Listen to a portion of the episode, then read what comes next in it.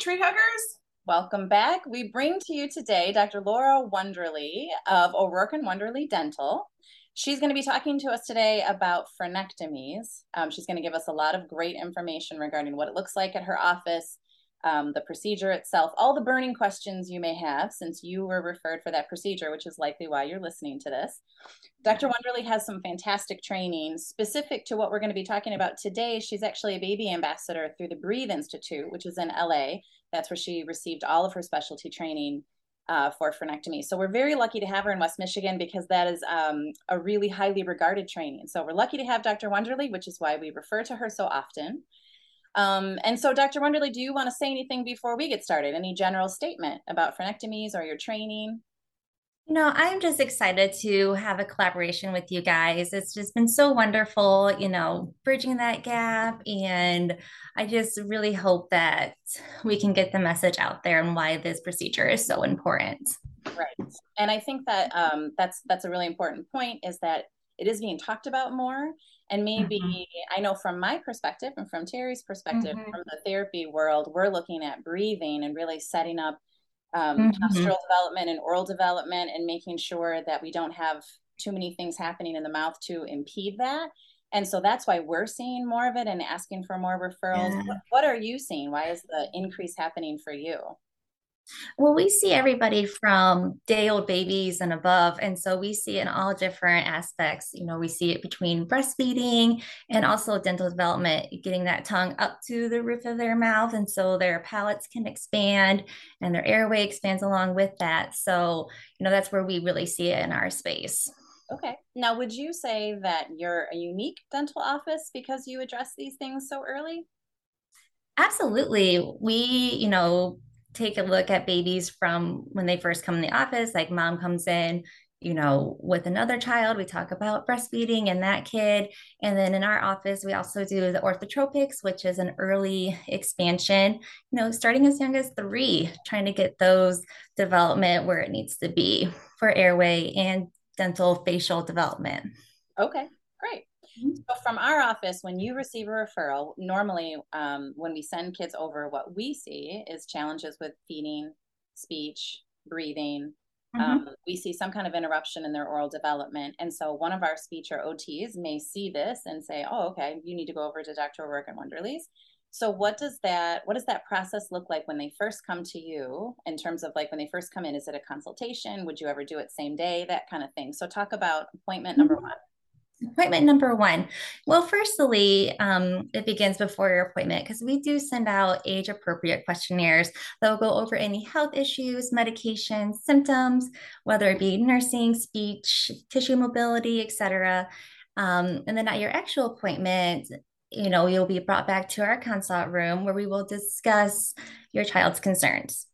After that, I will take a look um, in several areas of the mouth to check for any restrictions. And the areas that I'm looking for is in the upper and lower lips, the tongue, the buccal surfaces, which is our your cheeks. And when assessing if that procedure needs to be done or not, I look at the location of the ties and how restricted they are. And I do that by moving around the tissues, the cheeks, the tongue, and check for any blanching of the tissue, which will indicate will indicate tightness.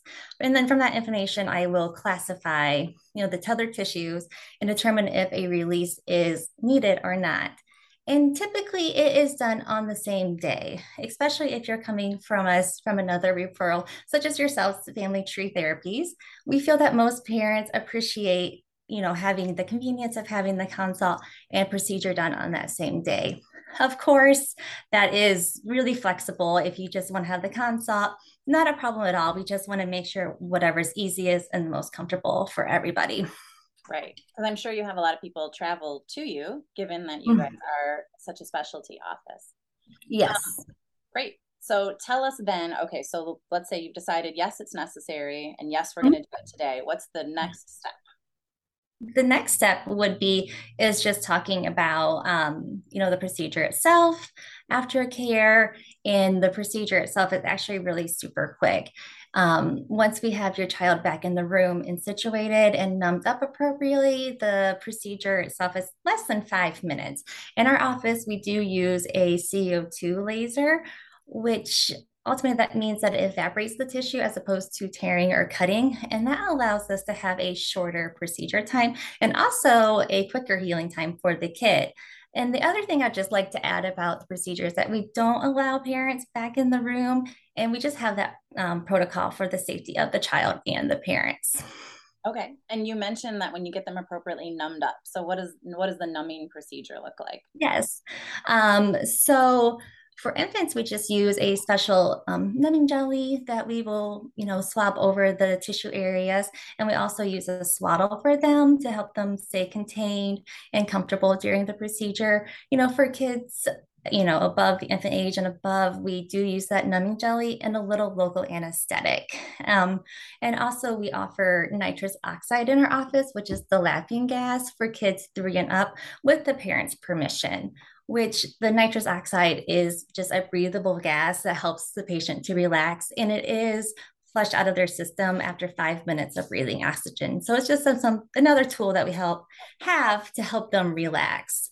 And so also the procedure in our room, we have um, a TV with headphones. And so usually the kids are watching a YouTube video or a clip that they enjoy. And we have a weighted blankets to kind of help them, you know, relax and stay comfortable as well.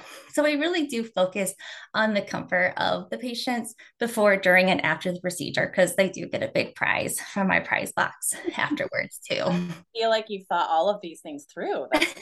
we have tweaked and tweaked and kind of you know, in our consult room where the parents will be waiting, we also have, you know, coffee and waters and little snacks too, and and optional music if you'd like to listen to something while you wait. Yeah. Well, I really mm-hmm. appreciate how much um, you think about the kids and their stress level, and how yeah. this is such a different kind of procedure that not a lot of mm-hmm. people have a lot of information about. Do you, yeah. when having the parents wait in another room, have you found that's best just because of that feeling of anxiety for the kid and the parent? Yes, we have tried different ways. We've had parents in the room, we've had parents drop off their kids and then leave. But we find that if we're the ones who walk the kids, my assistants and I walk the kids down to the room, get them situated, and just explain what's going on and not having the parents present, that it really does work out really well.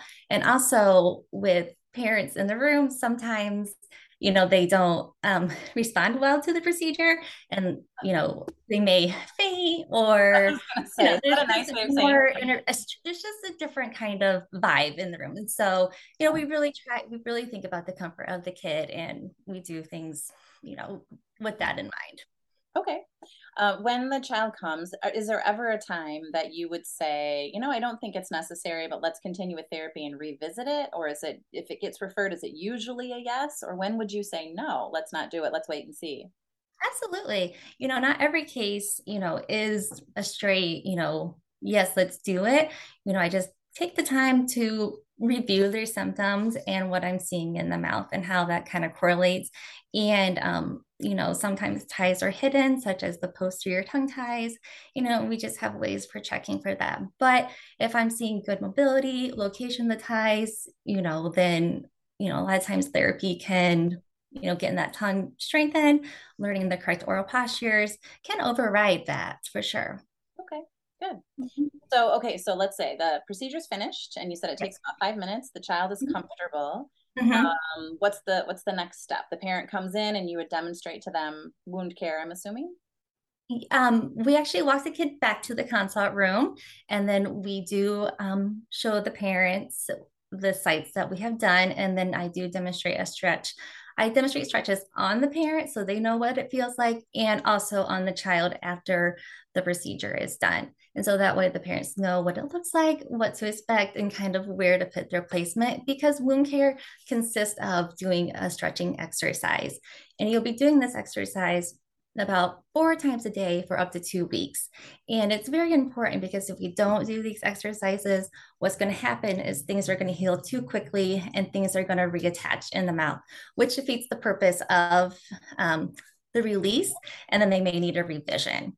And so we really want to alleviate that. And we do give tips and everything we have, what I'm saying today, we do have it written down on packets that parents do get typically beforehand and also at the appointment because we do recommend using things like coconut oil or even like an oral gel to apply on those sites while they're doing those stretches. Okay. And then yeah. make it a little easier. Okay. Mm-hmm. And I was going to ask about pain. So, would you say it's a very painful procedure? Like, how would you rate it? What do you think most kids think? Um, you know, most kids when we because we do a two week follow up and we do ask them, you know, how was it? You know, how was the stretches? How was the procedure? And typically, the procedure itself is not painful. The most painful part would be the pinchy part, which is the anesthetic part mm-hmm. of getting that tissue numb, and that's usually what they remember the most. Um, and you know, each child, each infant kind of varies, but it seems like after the second day, they really turn a corner and um, they feel much better. Most kids do go back to school the following day as well, oh. if there is. Good, good. And I know that some of the clients that have come to us have been, when they've had the littler ones, like the babies, they've been really happy because they said you allowed them to nurse there. Yes. Yeah. Tell us a little bit about that. Mm-hmm. So when we do have an infant, we do encourage breastfeeding afterwards or bottle feeding, whatever um, maybe their issues, because you know a lot of times it's reflux or short feeding times, and so it's just a way to get the baby to kind of you know soothe itself, have some bonding time with mom again, and um, seeing if there is you know trying to get that baby to learn its new tongue and lips, and you know giving it an opportunity to kind of you know, explore it. Yeah. So Great. cool. Mm-hmm. Um, so then would you do you normally, I mean, if they come from us, obviously they're coming back mm-hmm. to us for therapy. Yes. But if yes. it's a family that hasn't had therapy or isn't hooked up with speech and OT or myofunctional, do you recommend that post that procedure?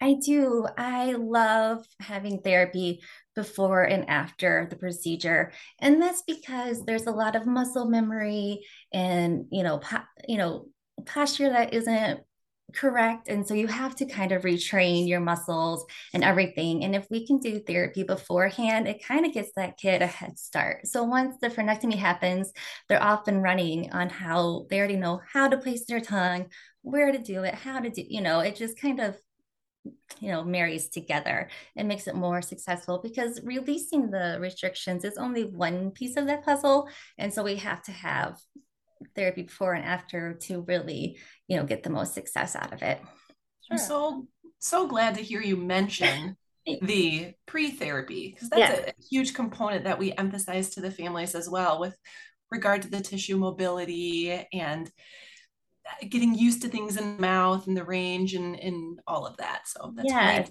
Yeah. Yeah, you know, and that's something that, you know, as I've progressed in this kind of niche specialty is that the use of pre-therapy has made such a huge difference. And like i said you can release i can release tissue but you know that's just such a small part of it. You know you got to know how to use it and having right. it beforehand really right. helps. Right. Do you do it on adults as well? Yes. Okay. Yep we do it on all ranges. okay so what would be what about if a parent came and you gave them this information and then you thought it was necessary but they were a little uncomfortable? What would be the contraindications to not getting it done? What would be the challenge? You know i just we go back to that education. We talk about not getting it done. You know they could have you know difficulties moving forward whether it be speech dental development airway issues things like that. Um, of course, it's just about educating them how, what we see and what we've, you know, have witnessed ourselves with doing this treatment. Great. Okay. Mm-hmm. Um, Would you say that this is a procedure that if someone has dental insurance is typically covered by their dental insurance or no? You know, actually, recently we're finding that some dental insurances are covering it. Um, it's a relatively new thing. Every insurance is different. Um, mm-hmm. We are more than happy to put it towards, um, you know, their insurance. And even for the babies and things like that, we also do bill medical insurance as well. Okay. in our yes, in our office, we do have the parents, you know, pay up front, but we do everything we can to either bill medical insurance or dental insurance to get them reimbursed for the procedure. That's awesome. And I can speak to that as Dr. Wonderly's patient. and my kids go there too of how wonderful they are how many options they have and how they try to provide the care no matter what your financial you know we don't have dental insurance and they have some plans there and you know they really do try to work with people to get them what they need so. Yeah. Thanks stacy. Yeah absolutely. Um is there anything i didn't ask that i should that maybe you know that parents ask you something i'm forgetting? You know um i a lot of parents do ask me about why all of a sudden is this, you know, being diagnosed? Why didn't my pediatrician recognize this or a previous dentist? And, you know, and I would just like to say that, you know, it doesn't mean that they're, you know, neglectful or anything like that. It's just something that hasn't been, you know, in my training, especially like in dental school, it just hasn't been talked about. It's not something that was focused on or even really mentioned. It was kind of like, oh, here's these ties, you know, moving back onto the teeth. And so you really have to, you know, I ended up going down the airway kind of rabbit hole, which led me to here. And then, you know, you just really have to, as a practitioner, if that's something that interests you which it does interest me you know you have to find the training yourself. And you know and it's not for everybody and not everybody is looking for it. And so it's not right or wrong on any kind of level. So you know we just get that a lot about parents. Are like well you know why all of a sudden are we here? Sure. Mm-hmm. and i i agree. I think terry and i can speak to that a little too just that i you know 10 years ago if it wasn't affecting their speech production and their feeding skills according to my trained eye i wouldn't have mm-hmm. necessarily jumped on it as a as an evaluation but now that i'm seeing how it affects overall airway development um, and oral development and the problems down the road with airway and sleep disordered breathing it became obvious much more obvious to me so i think we're headed in a great direction mm-hmm. research is needed and we're so lucky to have you as a resource in town because you're so highly mm-hmm. trained Thank you. Yes. And we're so lucky to have you guys as well doing recognizing this and, you know, doing therapies towards correcting it. And so it's just a great collaboration. We're so, so fortunate. Yep, we feel the same way. You want to add anything, Terry, or you feel pretty good? Nope, I feel pretty good. The one thing I would add from the OT perspective of us as OTs paying attention to some tethered oral tissues and potentially the need for the, the frenectomies relates to regulation. You know, so often kiddos come for sensory issues and dysregulation and the link between the sleep disordered breathing and the open mouth posture and how the frenectomies link towards the dysregulation. And again, it's not commonplace. So even from the OT side of things, we're looking at it differently now as well. Mm-hmm. Yeah. And I'll yeah. link some articles, that wonderful parents article that you have in your waiting room, and we send to almost everybody that on sleep disorder breathing. And I'll link that. And if you have anything you'd like to share, uh, Dr. Wonderly, we can link it underneath this podcast, any kind okay. of reference or resource for parents or checklist or something so they know if a referral is necessary. If you want to send that to me, I will put it together for our families. Perfect. Thank you. Okay, wonderful. You. So I think we're good. Do you have anything you want to add? And um, no, I just, I think this was great. You know, it is just getting kids yeah. breathing through their nose, their lips together, and their tongues to their roof of their mouth. You know, yeah. And the only other thing I'm recognizing now is that my name is missing a W. So as I'm reading underneath my name, I saw it pop up. I'll make sure I edit it so it looks it's not okay. you know, so it's wonder not under. So yeah, we'll clarify all of that. Well, yeah, we thank yeah. you so much for your time, Dr. Wonderly. We really thank you for having me. Yes, yes absolutely. and I'm sure our parents will love hearing about this and will make them feel really good that they get to see your face and see some of our basic uh, yeah. FAQs. So. Mm-hmm. And if they do have other questions or concerns, they can always reach out to our office. You know, our staff is always more than willing to send them emails or talk on the phone. And you know, we're we're we're here for everybody to get comfortable. So yeah, we appreciate that so much. Thank All you. Right. Well, thank, thank you, you guys, and yeah. see you later. Okay, bye. Bye.